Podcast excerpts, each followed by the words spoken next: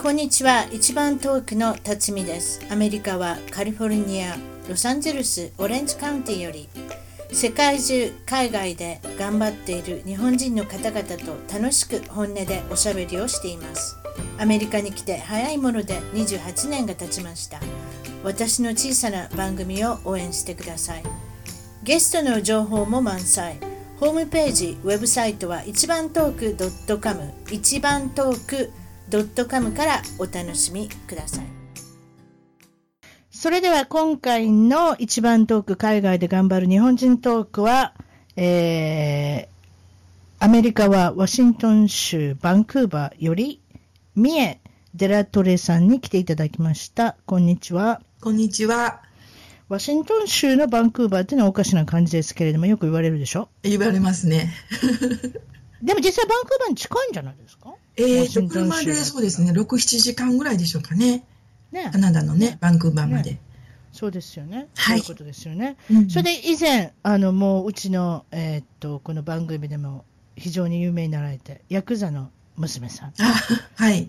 お母さんはおめかけさんっていうことで、そうですね。はい。もうこのタイトルがついてますけれども、ええそれで早速ですね、はい。やっぱりちょっとちょっと、ヤクザの娘さんだったらどういうご苦労されてるかっていうね、はい。まあ、ももちろん若い時は、今はご結婚されてますけれども、えーね、なんか他の方と付き合って、他の方と男の方と付き合ってて、なんかあるんですね、エピソードがね。そうなんです。やっぱりあの、ヤクザ父の親娘がねということを隠したい、どうにかして。うんそうです、そうです。うん、父親がやっぱりそういう職業だったので、うん、やっぱりね、あのーうん、おお付き合いをね、ちょっと見合わせたいって言われる方がなんかいたんですね。うんそれで、私もあの、ある時ですね、あの、付き合ってた方が、あうんの、うち、まで送るよって、まあ、デートの後でね、うんうち、まで送るよって言ってくれたんですけども、ええあの、そのうちが、まあ、あの、事務所も兼ねてるので、ええうん組合の事務所も兼ねてるの事で、務所兼自宅。そうなんでですよ。 だから、あの、玄関先にね、あええの、その組の名前がバーンとこう出てるんですうよわー、それはすごいわ。うんだから、それを見られたら、うん、ね、ちょっとまずいというかあ、れですか、聞かれる黒地にもう黒地に金の色かなんか。そうなんです、そうなんです。やっぱりそうですか。今ちょっとなんか予想してみただけなんですけど、はい金の色で何々は組いじゃないですか、黒地に何か書いてあるんです字か。で、はい。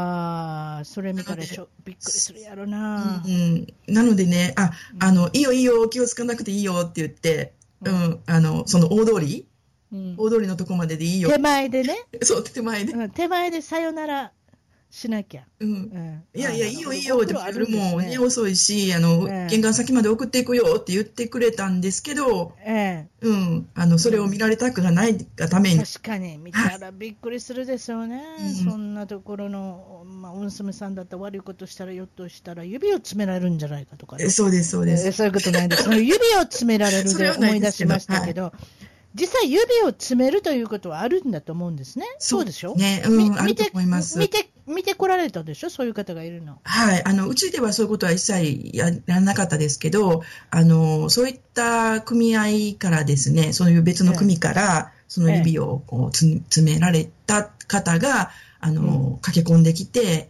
えあえの、世話してほしいっていうことでね、うんこの放送聞かれてる方で詰めるということはどういうことやって、なんかお嬢ちゃんみたいな人がいるかもしれませんけれ ども、はい、あの、いいとこのお嬢ちゃん、お坊ちゃんには何のこと言ってるか分からない分からないかもしれませんけれども、これ、詰めるというのは、小指の第一関節からまず失敗をしたら、そこで落とされると、そうですね、はい落、とすという言い方は切られると、それでどうやって切るのかっていうのは、えー、三重さんによると何を使うんですか、これは。多分ねあの、私も見たわけではないんですけど、あの出ええ番包丁だと思うんですよね。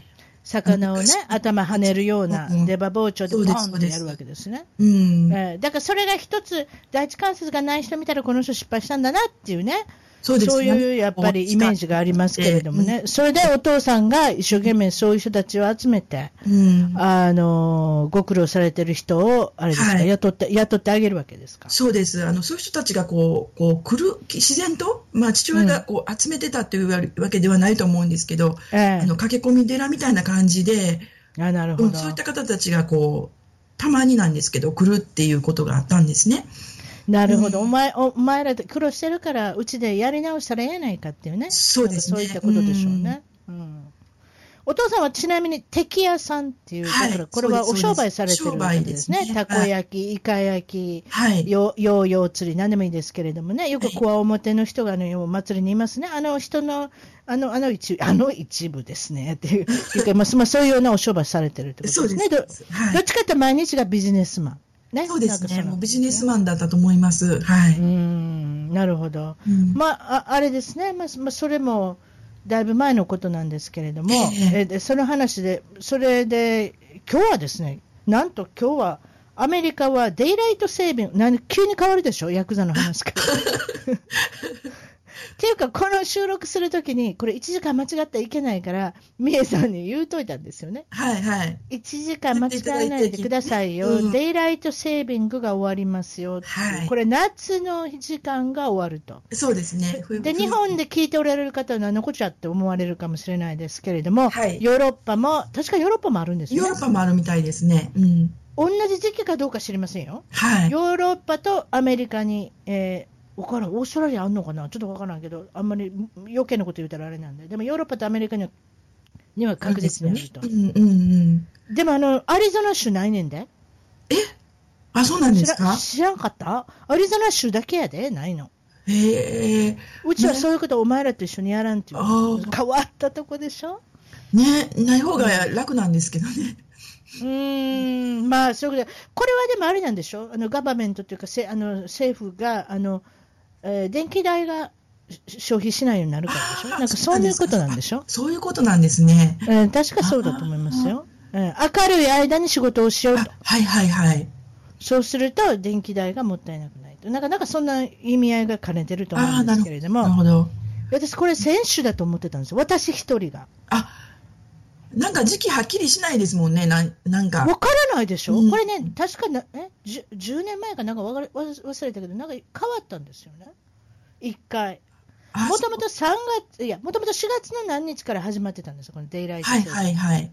今、なんか3月ぐらいからやってるでしょ、もうさっさと早くしようあ、そうでしたよね。そういえば。でうん。かそれもわからない、私、いまだに覚えないんですよ、いや、 3私も覚え月てのないいつすだったんうでしょ、3月の初め、うんちょっとわからん、これ、何十年住んでても覚えない、うちの主人も覚えないですよ。うんうんこのうちの主人なんかここで生まれてここで育ってる のに全然覚えてないですよ。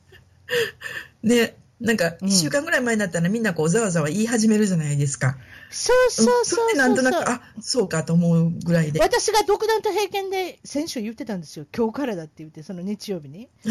したらうちのうちの主人ね否定しなかったんで すよ。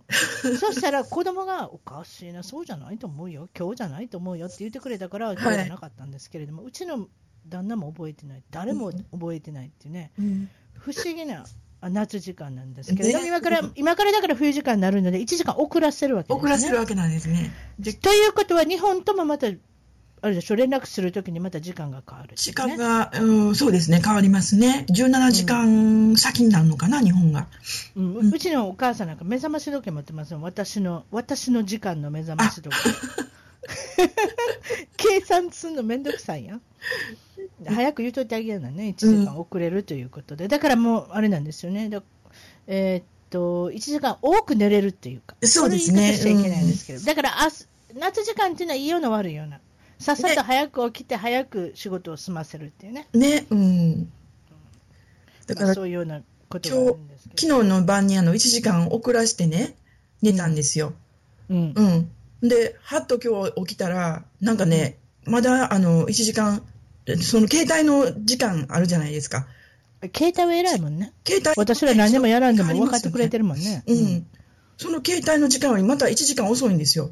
何やそれ。うん。うんあれと思って考えてみたら、多分ね、うんあの、旦那が、うん私があの、1時間遅れ、あす遅らせるのを忘れたと思って、うん、昨日自分も1時間また遅らしてるんですよ。 何それ。じゃあ2時間違うじゃないでうすん、か結。局2時間遅れ。それはすごいわ。ね。 ででもありがちですよ。でも偉いね、おたくんとか、その前の日にちゃんとやると、うちなんかもう朝起きて、プラス1かマイナス1とかやってるけど、ああ、いや、でもその方が確かなんですけどね。ううんん。今週1時間違ったらもうボケてますよ、皆さん。早く寝るだろうし。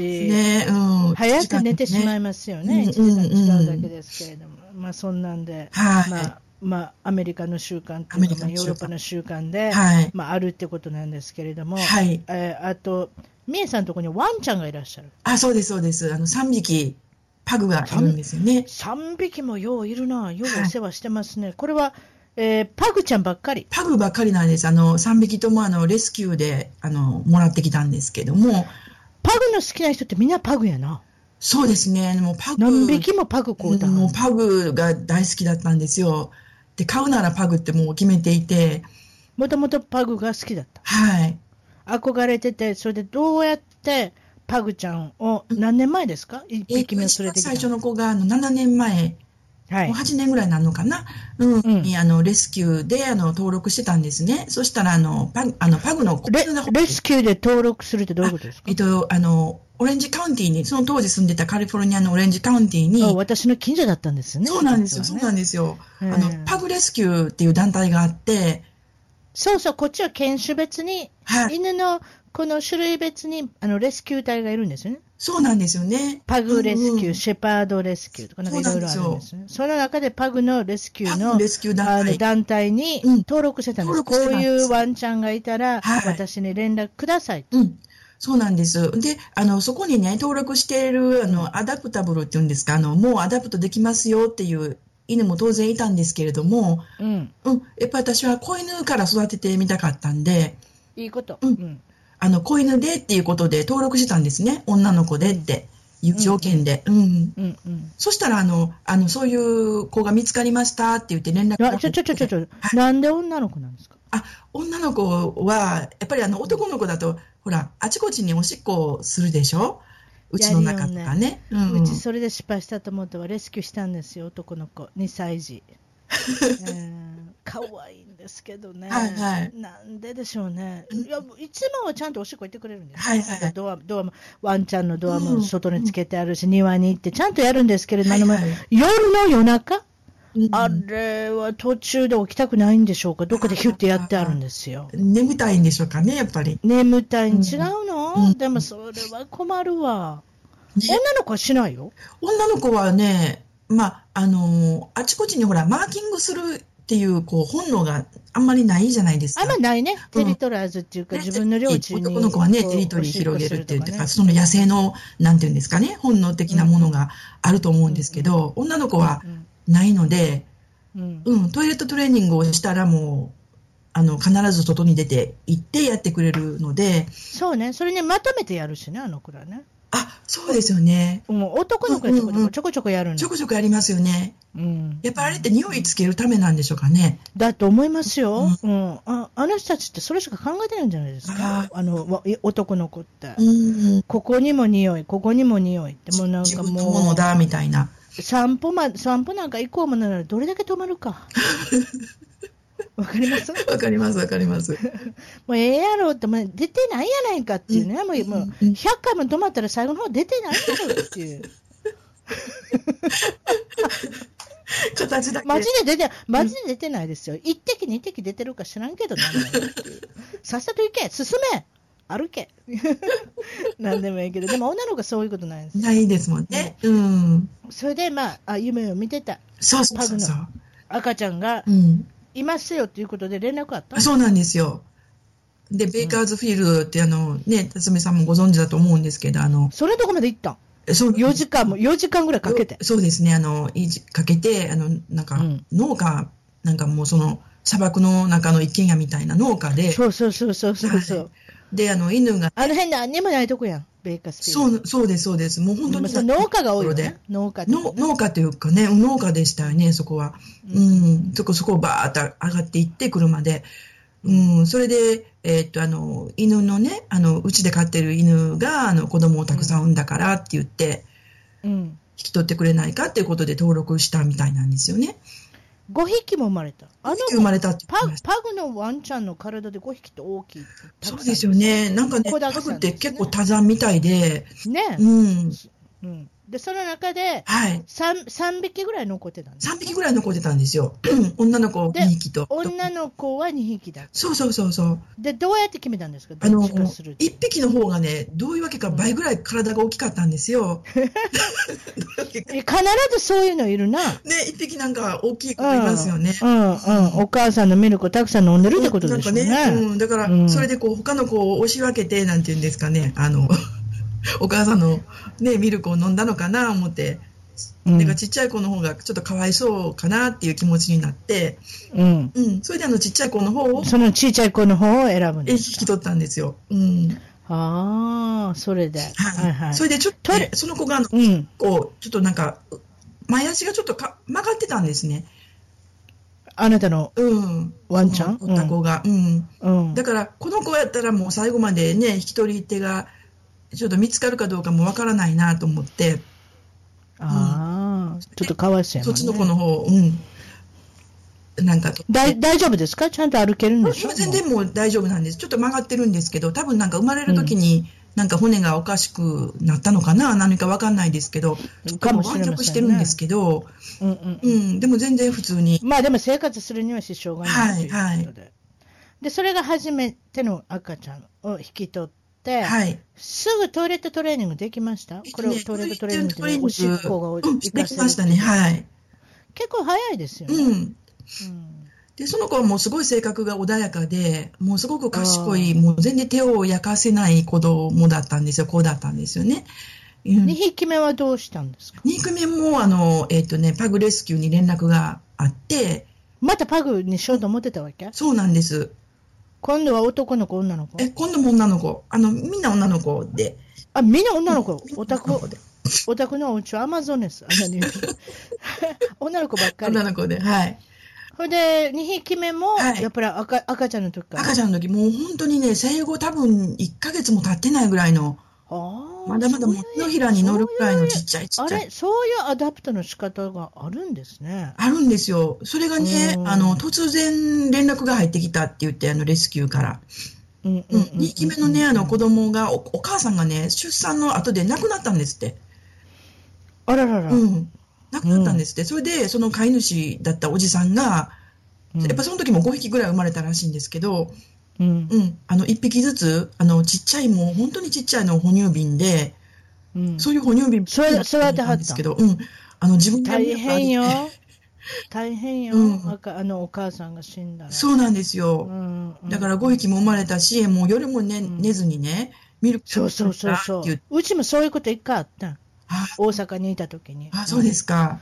うん。うん。いや、誰かがな、うん。あの、昔よくあったやん。あの、毒をちくわに入れると か。はいはいはいはい。なんかそうなんで、今赤ちゃん産んだばっかりやのに、う赤ちゃん産んで2週間か3週間ぐらいでお母さん死んでしまう。ええほんと、かわいそうやったよ。かわいそう。でかわいそうやけど、私たちもそれからあれですよ、育てなきゃいけないから、はい。そしてですよねわ分かったんですけれども、うんわからないですよねあうんのおかおうんそうお母さんって子供のこと舐めますやん、はい。あのあ子犬ブルのブこルと、ブあルね、なりますなります。んなことできませんよ、私たちうん舐めるできとかなっい。て、うん。そしたら皮膚病にかかったんですよ、赤ちゃんが。ああ。やっぱりお母さんってやっぱりずっと舐めてるのは意味があるんであるすんでね、あすれね。きれいきれいにしてるんうですきれよ、いきれいにしてね。うん殺菌作用というか、なんか知らないけど、そうすると病気っていうか、そういうふうになって、それはそれでまたお風呂入れてあげなきゃいけないし、大変でしたよ、ミルクもあげなきゃいけないああああ、本当に。で結局そういうことじゃないですか、あなたのそのパグちゃんも。そうみたいですね。で、まあ、うちも仕事やってるし、仕事や行かなあかんし、言って、どうにもなれへんからって言って、あの、緊急で、あの、その、レスキューに連絡入れたっていうことだったんですね。で、今度は何匹が女の子だったんですかえっ、とね、その時は何匹だったのかな、あ二匹目の、あんまり詳しくは聞かなかったんですよ。う、うんん。ただ、お母さんが亡くなったって言って、ほんで、ほな、どうやって選んだんですか、何匹かいる中から選んだんですか。そうです、そうです。その時ね、私、実はあの、仕事してていなかったんですけど、主人がその連絡を受けて、パって行って、うんうん、それであの、なんかその時もどう言ってたかな、一番ちっちゃかった子選んだって言ったんかな。ああ、うんそうなんや。うん、うん、あれ、これってお金払うんですあ、あの、アダプションフィー払わないといけないんですね。そうですよね、うちも払いますうんよ。うん。 200 200ドルとかなんかちゃいまあ、すそうです。250ドルとか。うん。ね、200ドルとか300ドル、うんなんかその辺ですよねは。いただではない。で、その人たちもだってお世話しなきゃいけないからね、こそれうかなんらですよおか他のワンちゃんのことをやっぱり思ったらお金取っとかなきゃね。そうですね。うんうんううん。んでも、でも普通の、あれでしょうね。えーっと、ペット屋さんとか行くよりは安いでしょうね。そうだと思います。うん。あのペット屋さん。ペット屋、ペット屋さんってもうないんじゃないですかなんカリフォルニアのこの辺はもうなくなったんですよ。こういうの売売っちゃいけなくなったんですよ。あ、そうですか。うん。あ、でもそれはいいことかもしれない。あの、オレンねジカウンティ全体的じゃないですか。だからもう、本当に欲しいと思ったら、それこそクレグズリストで、うん。あのーそういう、こういうの売ってる人、うん。それか、だからもう店屋さんがなくなってしまう。はいはい。それか、そうやってアダプトするしかなくなったうんですよ。ん。ともいううこねとじゃないんうじゃないんですか。やっぱアダプトする、ね、あの、その、しないといけない子たちもいっぱいいるじゃないですか。うんうん。だからね、もう、あの、これからはそういうアダプトに、ね、移動していった方がいいかなとは思うんですよね。ね、やっぱりそういう保健所犬みたいな、そういうものを、それ3匹目はこのいつ、いつ来たんですか、えっとあねなた、僕忙しいですね、人間も育てなきゃいけないし、ワンちゃんも3匹、はい、どうしたんですか、何年何年前のえ話っ、でとすか、ね、もう4年、えーあ、4年ぐらい前ですかね。4年、5年ぐらい前になると思います。うん。うん、おそれじゃ2、3年以内の間に3匹そうなんですよ、そうなんです3匹全部来たんですか、か、それは3匹目は同じ感じですか、やっぱりパグのレスキュうーんの。パグのレスキューで、で、今回はね、うんあの、白い子、あの、白いっていうか、あの、茶色い子が2匹だったので、今度はあの、黒い子が欲しいなと思ったんですよね。そうやね、かわいいね。で、黒い子っていうのはなかなか、あの、まあ、登録が珍しいっていうことで、うん、珍しいっていうことで、あの、あんまりもう期待しなかったんです。あの、もう2匹もいるし、うんうん。あの、黒い子が見つからなかったら見つからなかったで、もうそれはそれでと思ってたんですよね。うんううんうんん。そしたらなんか、たまたまその黒い子、お親が両方とも黒くて、黒い子がいるっていうことで、連絡あなるほどで、そうね。うんうん。それであの、またまた引き取りに行ったんです。ああ、なるほど。うんでもまあ、あの、なんていうのかな。あの、まあいいことですよね。ワンちゃんを引き取るっていううのはね。ん。うんもう、もう3匹で限界ですけど。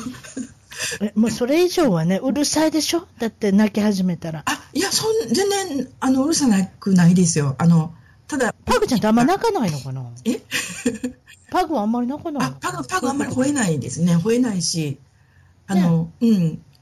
うちに帰ってきた時ぐらいですかね、あの、ワンワン言うの。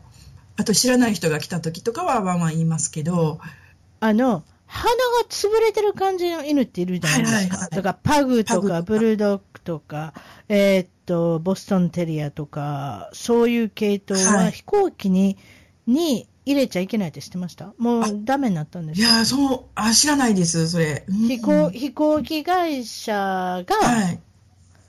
あの、保証できないと。あの子たちは呼吸困難に、あの、ああ、なる時があると。あの、コードとかで。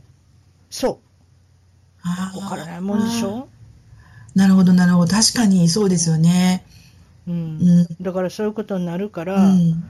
あの、まあまあ、勘弁してください。はいはいはい。そういうことなんですけれどうも、んまあまあ、でも飛行機乗ることはあんまないですからね。うんどっちかっていうと見たことないですもんね、確かに。そういう鼻がペチャっとしてる犬は。そうでしょう。うん、チワワぐらいで。 チワワとか、うん小型チ犬。ワワ。うん。うんうんうんうん。まあそういうことなんですうよ。ん。うんそれで、はい。あの、みえさんのところには、えっと、女の、おおえお女の子と男の子、子供さん何人おえっ、ると、子供も3人いるんですね。子供も3人、ワンちゃんも 3, そ3う、匹。そうなん。で、男の子が、あの、2人と女の子1人うでん。す。それで、この女の子うん。ですね。はいで、お名前は何でしたっけえっと、花、あの、ミドルネームなんですけど、日本名でうん花って言います。花ちゃん花、こっちでも花ってありますよね。花ってありますよね。うん、花。うん。うん、花じゃなし、花って言いますよねあ。花って言いますうん。言いません花、花どういう、どういう発音するんですかあ、どうなんだろう。HANA っていう ?H-A-N-A。綴りは綴りなんですよね。うん。綴りはね。はい。うんそうですで、花ちゃん、花ちゃんが今回、ホームスクール。そうなんですよ。あの、このホームスクールっていういうのは日本でいう、日本にはまだないと思いますけれども、はい自宅で高校を、そうです、そうえーでっと、教育が受けれる。す。そうです。だからう、ん高校には実際行かなくていいと。そう、高校に通それでわずに、、高は校いの資格が取れるという。そうです、そうです。うん。うん、うん、うん。あの、先生たちもやっぱりその、ワシントン州のその公認の先生なんですね。公立の、うん。はいはいはいはい先生であの、実際やることはもう、まあ、通学がもう自宅になったっていうことで、やっぱり8時から始まって、うん。それであの、授業が、その日の授業が、あの、コンピューター上で、こう、あるんですね。はい。うん、でライブセッションって言ってあの、まあ、スカイプで話しするように先生の顔を見ながらあのコンピューターを通して授業を聞いてノートを取ってっていうのもあるしあとあのうん録画されてるもの、クラス自体がもう録画されていてそれをこううん見て、うん、やるっていうの授業を受けるっていうこともあるんですね。ということは、コンピューターに行くってことですね。そうです、そうです。あの、自分の部屋のコンピューターに毎朝、やっぱり行って、うん。うん、その日のこう授業内容をチェックして、ううんん。、それであの1次元目はあの例えば数学とか2次元目は歴史っていう感じでこう受けていくんですね、うん。うんで宿題もやっぱりあるし、宿題もあるんですか宿題も。ねあのメールで来るんですよでもそんなにいっぱいないですね。うちの近所の子でもやってる子いますけど、そんなにやっぱりないと思うんですようね。ん、なんかね、だからサボろうと思ったらねもうどんどんサボれてしまうあ、確かにそれを言えてうる。んだって、朝そんなに早く起きないでいいし。そうですねあのうちの娘はもうあの8時に起きなくてもいいみたいよって言うんでですけどそれはすごいわ。私はもう8時に起きて、ちゃんとやりなさいっていうふうに、やっぱり怠けようと思ったら、どんどん怠けて、怠けれるから、うん。だからもう、 8時はいいですね。うちの子供たち6時に起きてますよ。早い。だって、朝始まるの7時とかですよ、えあの人たちあ、そうなんですか7時始まりとかですよ。すごいでしょえ、高校ですよね。うん、高校え、。7時でうちの家6時45分に出まうわす。、早い。すごいでしょだからなんかもうぼーっとしてますよね。多分、あの、ぼーっとしてますよねって言い方おかしいですけれども。へえ、え、そうなんですね。うん、いやー、んうち8時でしたよ、ずっと。本当、うんそれはいいわ。それは本当に本当に。うん。そうなんですか、うん、そう、だからね、これからあの、やっぱりね、あのいじめとか、うんうん、が問題で、そういうホームスクールを選ぶっていう生徒が多いみたいなんですよね。うんううんうんんまあ、それだけが原因ではないとは思うんですけども、ううんうんん、でうちの娘の場合もやっぱりそういういじめっていうのが、まず一つ大きな原因で、うん、あったんですよね。そううんだからやっぱ難しいですよね、高校の、その、なんていうんですかね、人間関係も。うん、うん。うん。それじゃあ、まあ、お嬢さんは、あんまりうまくいかなかったってことですかそうですそうですここ1年の時は大丈高校夫。 1年、あの、こちらの、そのバンクーバーの学校、高校ってね、あの、えっ、とですね、小学校、中学校、高校と、ずーっと一緒に育ってきたっていう生徒が多いみたいなんですよ。ああ、なるほど。だから、あはいはのい去、年ね、高校1年で入ってきたんですけど、うちの娘は。はいうん、やっぱりちょっとよそ者的な感覚があったみたいなんです。うんうんうんうんちょっとこう遠巻きにされてみこうこうなんか見られてるような、うんう、うんん、そんな雰囲気はその当初からあったみたいなんですね。あそれ大変だわ、ううんんであの、まあ、リーダー学のその中でもリーダー学の女の子たちがいて、うんうんなんかクラスをこう牛耳ってるみたいな、うん、子たちがいてねその子たちが、あの友達になってくれたらしいんですよそれでも。うんううんうんん、それで1年目はもう楽しくあ友達できたよということで楽しそうに行ってたんですよね、うんうん、でもあの2年目になってあのうん9月からこちらの学校って始まるじゃないですか新年とか、はいはい、うん、そうですね9月に行き始めて10月ぐらいからかななんかちょっとうんうん態度がおかしくなったんですよね娘のあらら表情も暗いし、うんうん前みたいにこう喜んでこう学校に行くっていう様子ではなくなって、あらら、うんやっぱそその辺がねそうお母さんお父さんもやっぱりそのこうサインをわからないそうなんですよ。で、朝も起きたくないとかね。うん、しんどいとか言い始めて、ああ、うんはいはいはい。だから、あ、何かあったんかなって思ってたんですけど、何かあったんかなって言う聞いても、言わないんですよ。よようん、何もない、そう何もないって言って。うんうんうんうんうん。ただね、今まで一緒にこう帰ってきてた、うんうん一緒にこう帰ってきてた友達なんかを見かけることがなくなってきたなって思い始めてて、うん、うんね、だから、あ、何かあったのかなと思ったんですけど、うんそしたら、まあ、あの、お父彼女ってすごいお父お父さん子なんですよ。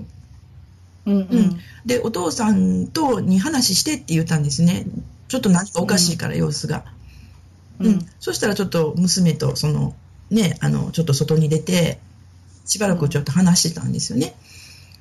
うんやっぱりあじいじめがあったってことが発覚して、うんなんかそのその人気者グループそのリーダーの子たちがなんか、うんあの花がね自分の娘がやっぱり他の最初はこう新入りで入ってきたのにうんたくさんこう友達を作り始めたんですって。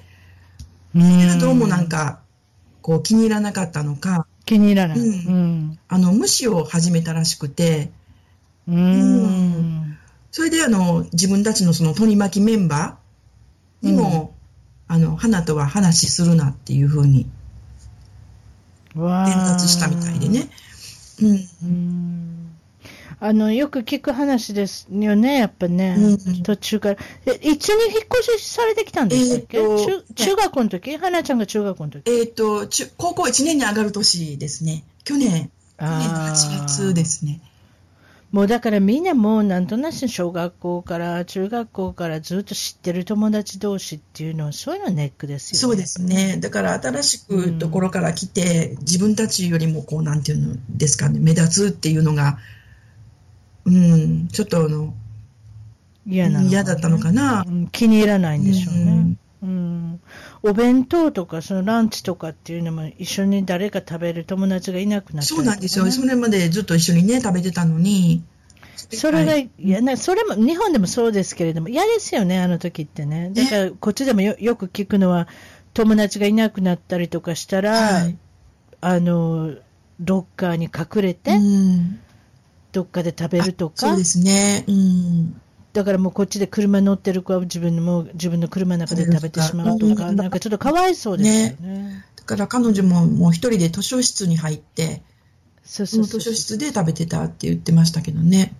うんうんうんうん、なんかそういうところってありますよね、その勉強以外にも、うん例えばそのランチは誰と食べるかとかうんね、そういったところ、それでいかがですか、それで自分のお家はでい勉強し始めたら、明るくなりましたか、あ、すごくね、落ち着いたんですね。また活気が戻ってきて、ううんん。それでもうやっぱりね、まあ自分な、自分なりにきっちり、うんあの、8時に起きて、決められたことをやって、ちゃんちゃんと。うんううんなんかうんうちの例えば友達を作ろうと思ったら、ホームスクールだったら、何かそういうふうなあのシステムがあるんですかそうなんですよね。オンラインになるんですけど、やっぱり。オンラインになるんですけど、あの、友達の、やっぱりクラブみたいなものもあるんですね。あいいことですね、うん同じ。うん親としてはやっぱりそこがねそうなんですよ。お勉強はできても、やっぱりその社交辞令といいますか、はいお友達をもうちょっと作ってはほい。しいし。そうなんです。うん、うん。うんそれで実際にあの学校に行って、そういう、なんていうんですかね、アクティビティを、に参加したりとか、うんうん、そういうこともできるんですよね。ただあの、その、あの、学校が、あの、タコマにあるので、結構、うちから離れてるから、しょっちゅう行くことはできないんですけど、うんううんんやっぱり卒業式もあるし、ちゃんと。あうんはいはい遠足なんかも定期的にあるみたいなんですね。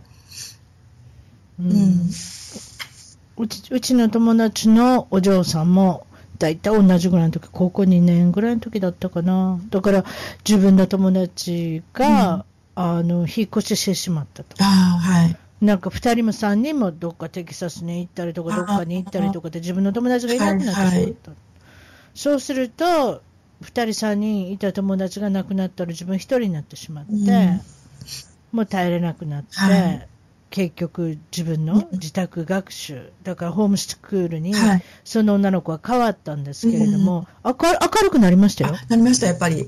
うん、なんか娘もね、すごい明るくなったんですよ。ううんん、だからよかった、なんかだから ら、そういう、うんそうそうそう、あんまりその、朝早く起きないでいいとか、そういうとこも好きなのかもしれませんけれどもね。 ね。うん。うん。だから、自分には合わないっていうのがあるでしょうけれども、その女の子は、それで明るくなりました、い。はい、はい。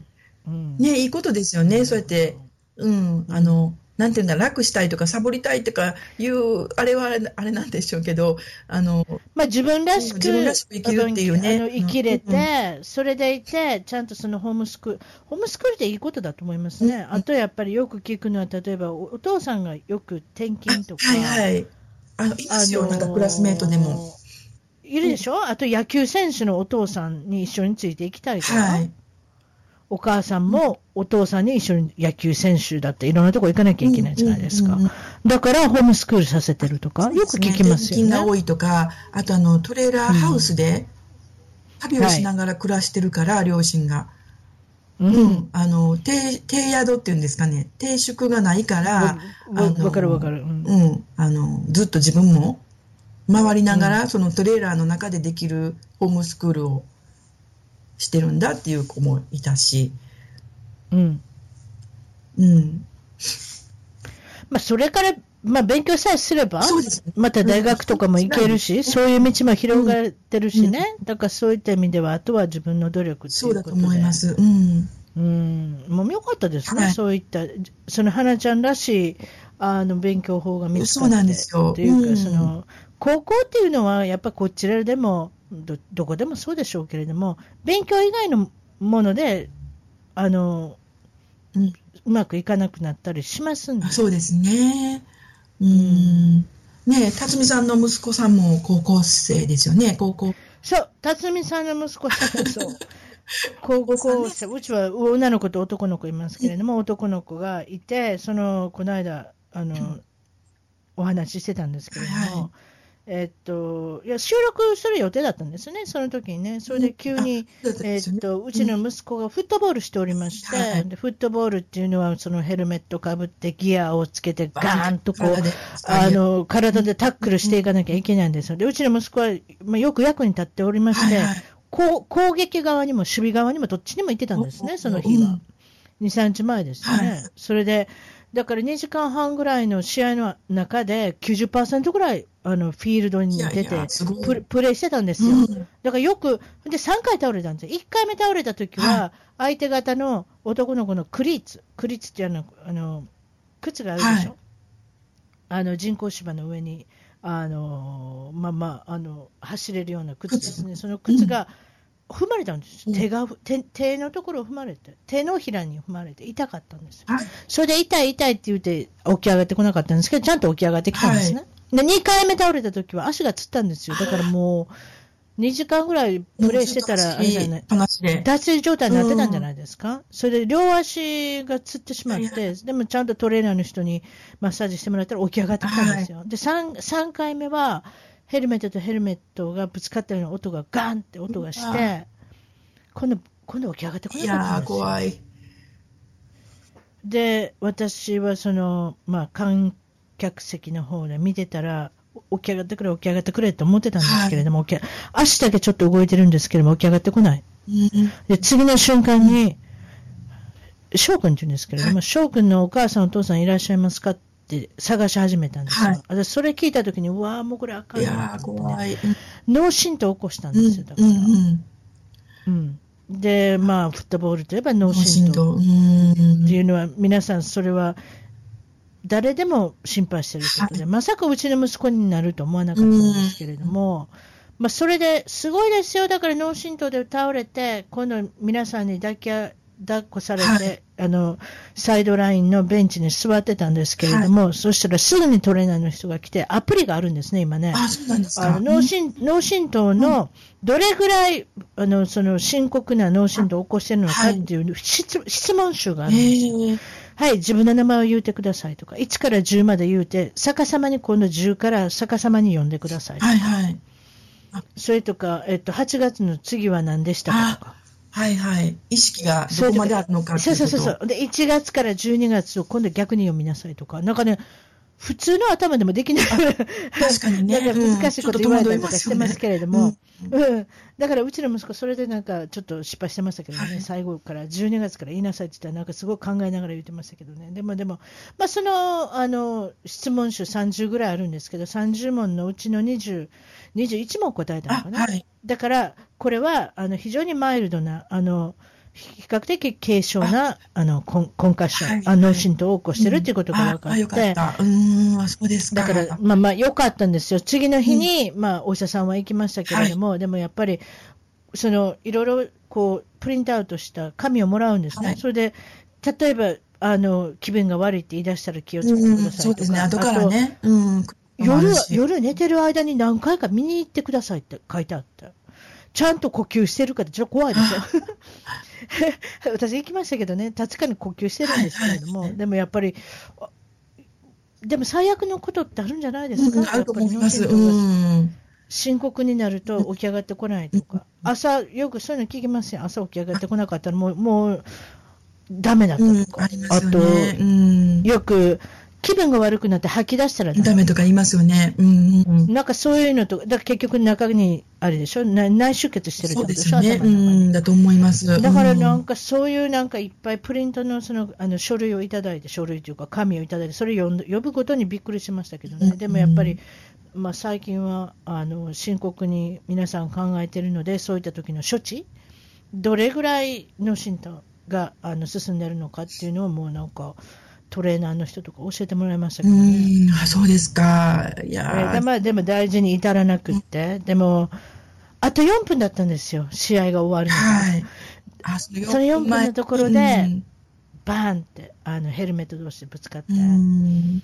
でもう小さいとこからね、あまあもともと野球やり始めてて、それでフットボールやり始めたいって言い出したんですけれども、こっちでフラッグフットボールっていうのはあるんですけど、聞いたことありますあの、あ、それはないです。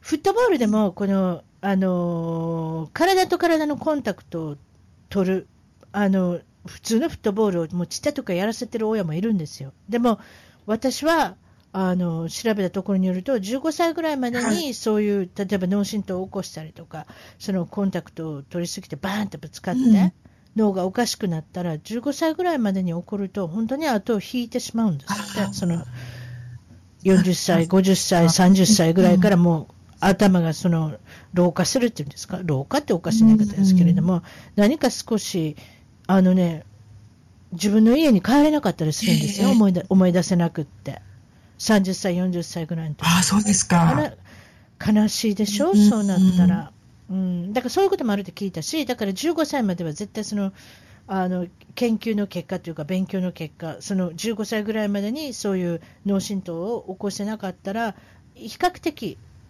んまだまだ。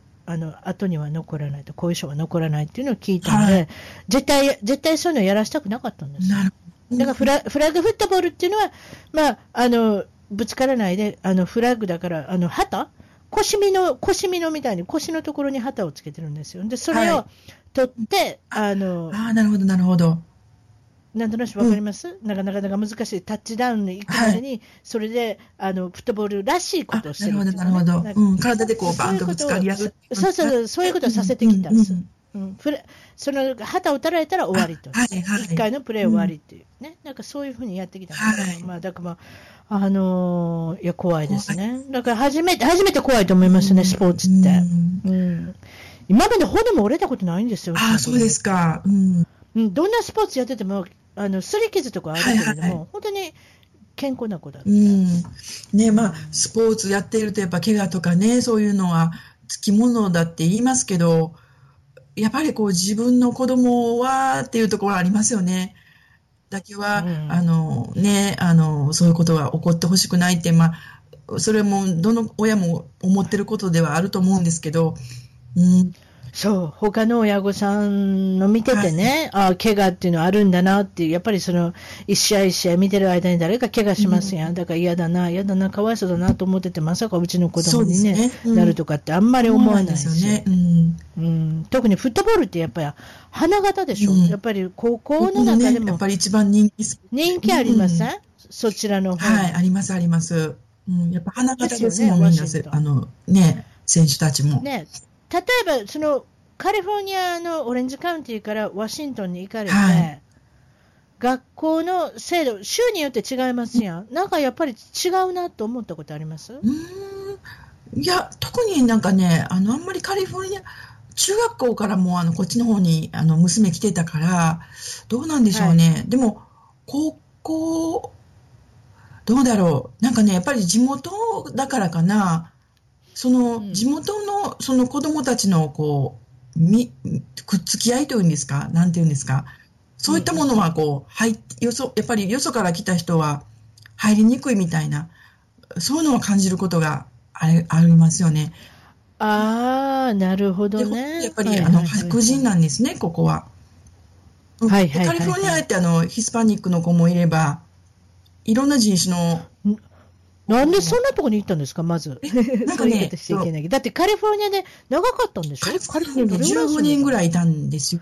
すごいじゃないですか。なんで急にそういうワシントンに行こうと思ったうんんですか、なんかね、あの、息子が、まあ、次男がちょっと自閉症なんですよね。あの、ちっちゃいから。うんじそれで、カリフォルニアでの生活っていうので、こう、すごい疲れ切っていて、うん、でも、オレゴンに、あの、たまたまその、行った時に、自分から、あの、人に話しかけてたんですよ。ううんーんそんなこと一回もなかったの、今まで。うん、うん外に出ることすらこう嫌がっていて、もう極力こう外に出ないように、うん、していたんですけど、オレゴンではね、うん自分からこうにこやかに、お店の人とかに話しかけたりとかしていて、へえ。で、ここに住みたいってこう言い出したんですね。あ、そういうこと。それで私もあの、その時ちょうどあの、そのレイオフにあってしまって、会社の。はいはいはいはいはい。で、その、その前にですね、ちょっと半年ぐらい前かな、うん主人もレイオフになっちゃって、レイオフっていうのはお仕事がなくそうななるっんてでこす。とね。うん、一時的にその解雇されるっていうことなんですけど、うん。うん。なので、うんあの、失業率もすごい高かったじゃないですか、あの、当時。当時高かったんですよね。ううん、それで、ええもうあえの、え私の会社も結構、レイオフがあったんですけど、何度も。うん、うんうん。とうとうその、何度目かのに引っかかってしまって。うん、うん。それで、結局、二人とももう仕事もないし、そしたらもう、ね、あの、今のうちを売り払って、ううんん、また新しく生活始めようかっていうことで、オレゴンに移ったんですよ。ううんん。で、オレゴンってすごくやっぱり私たちも行ってみて、きすごく気に入ったんですね。空気もきれいし、うんうん人も親切だしっていうことで。うんううんんうん。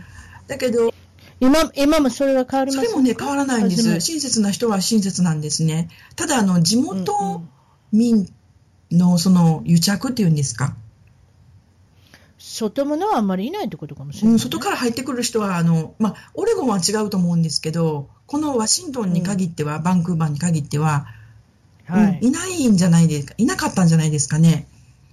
あんまりねうん。うん。なんか最近になりだして、やっぱりこう、どんどんどんどん移ってきてるみたいなんですけど、カリフォルニアとかオレゴンとか。はいはいはいはい。まあそうすると、比較的こう、閉ざされたところがあそうるなってんでいすうかね。ね。もう田舎なんですよ、この辺やっぱりね。そういうのってよく聞きますね、やっぱね。あの、アメリカの田舎の街っていうのは外物があんまり来ないので、はいそういったところは、いなんていうのかな、クローズドソサイティっていうか、まあ閉ざされてるっていうか。そうですね。うん。うん、みんながここで生まれてここで死ぬみたいなあそう感みじたいのです。雰囲気があるので、こう入りにくいっていそううのなかんですよ。だから、あの、白人の子たちばっかりですし、ほとんど80%、90%以上かな。ううんん。それで、あうんの、高校生なんですけど、やっぱりファーマーの子も多くてね、あの、あうのん、カウボーイハット。はいはいはカウボいはーイハいッ。トってカントリーミュージック聴いてるそわうけでしそょう皆。さあんの、そういう姿で、あの、通学してる子たちもいっぱいいて、うん。うん。あ、そうなん、それで通学してそるうなんですよすごいな。カカンントトリリーハットー違うでしょ、カリフォルニアのティーンエイジャーうんそんなん、そんなん違う。だってカントリーとか聞けへんやん。みんな、なんか嫌がってんで。ねうん たまに言い張りますけどね、カントリー好きな人ね。ねうんうんうんでもやっぱりそういうところなところがありますよね。白人の人が聞く音楽であって、う白人の人が被るカーボーイハットみたいなね。うん、そういったところはありますけれども、うんそうですか。うん、ご苦労されてるんですね。やっぱり特にその子供っていうのは正直なんで、あの非常にあのこうダイレクトに来ますよはい、ね、はい。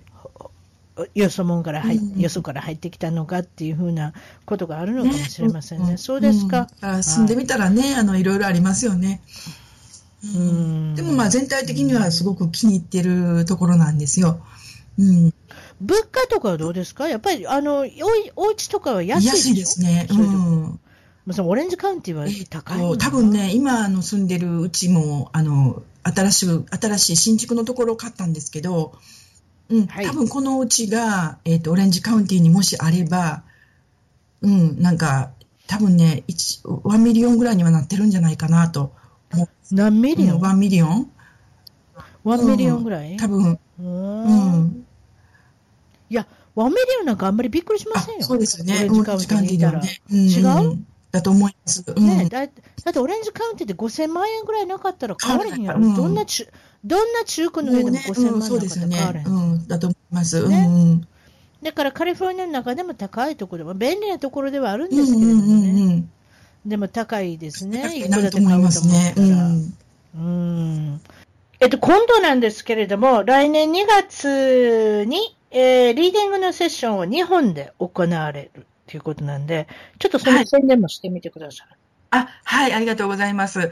えっ、とですね、来年の話になるんですけども、はい2月の、えー中旬からですね、はいあの、東京と大阪と京都の3カ所で、えっ、と、初めての日本の、でのセッション。日日にちは決まってるんですか日時は。はい何日東だ京はですね、えー2月の10日、はい。 11日はい。になります。土曜日、日曜日ですね。はい。はい。で、大阪は2月の13と14。なるほど。で、京都が2月の16と17日になります。うん。はい。それで、お値段の方は、セッションは。えーとですね、1枠1時間になるんですが、はいえーの1万2000円ということで、はい。はい。えーと、これにはあの私のオーラのアートがついてきます。おオーラの後もついてくるんですか、はい。おおなるほど。素晴らしいじゃないですか。はい。ありがとうございます。はいはい。それで、えっと、詳しい情報を知りたいときは、そしたら、ミネさんの、あれですかえー、ブログもしくは、メールですかメールでそうで問いす合ね。インメわせたらいいールアでドすかレスで、あの、お問い合わせいただいたらいいかなと、私も資料を送らし、送らせていただきます。それじゃメールの住所を言ってください。はい。えっ、と、癒し .healing gmail.com。癒しは愛から始まる癒しでいいんですね。はい、そうです。はい、わかりました。それと私の、えー一番トーク .com のブログのサイトの方に、えーチラシっていうかね、ブロシュアの方を、あの、送あのそちらの方に掲載させていただきますんで、そんな感じで、はい、あありがとうのござい連ます。絡取ってください。えーはい。もう一度、2月のいつでしたっけ、えー2月の10日、11日が東京、はい、えー13、14が大阪、はい、 16、17が京都になります。なるほど。はい。はい1万2000円ということで、この中は、この中には、えーあなたのリーディングのオーラの、えーアートの方もついてくるということで、はい、そうです。そうはいういこ。とですね。そうですか。あなたの、はいあの、まあ、ファンと言いますかね。そういったところで接していかれるということで、ファンと言いますか。まはい。あ、うん。ね、よかったです。うんはい。どうもありがとうございましあた。りがとうございましたは。はいい失礼します。失礼します。一番トークのツイッターでぜひフォローをして絡んできてくださいまた一番トークの Facebook で気に入ったらぜひいいねをお願いします番組の聞き方は iTunes もしくは内蔵のポッドキャストアプリより一番トークを検索 Android のスマートフォンからはサウンドクラウド Google プレイミュージックのアプリより一番トークを検索チャンネル登録をして新着をいち早くゲット私の小さな番組をぜひ応援してください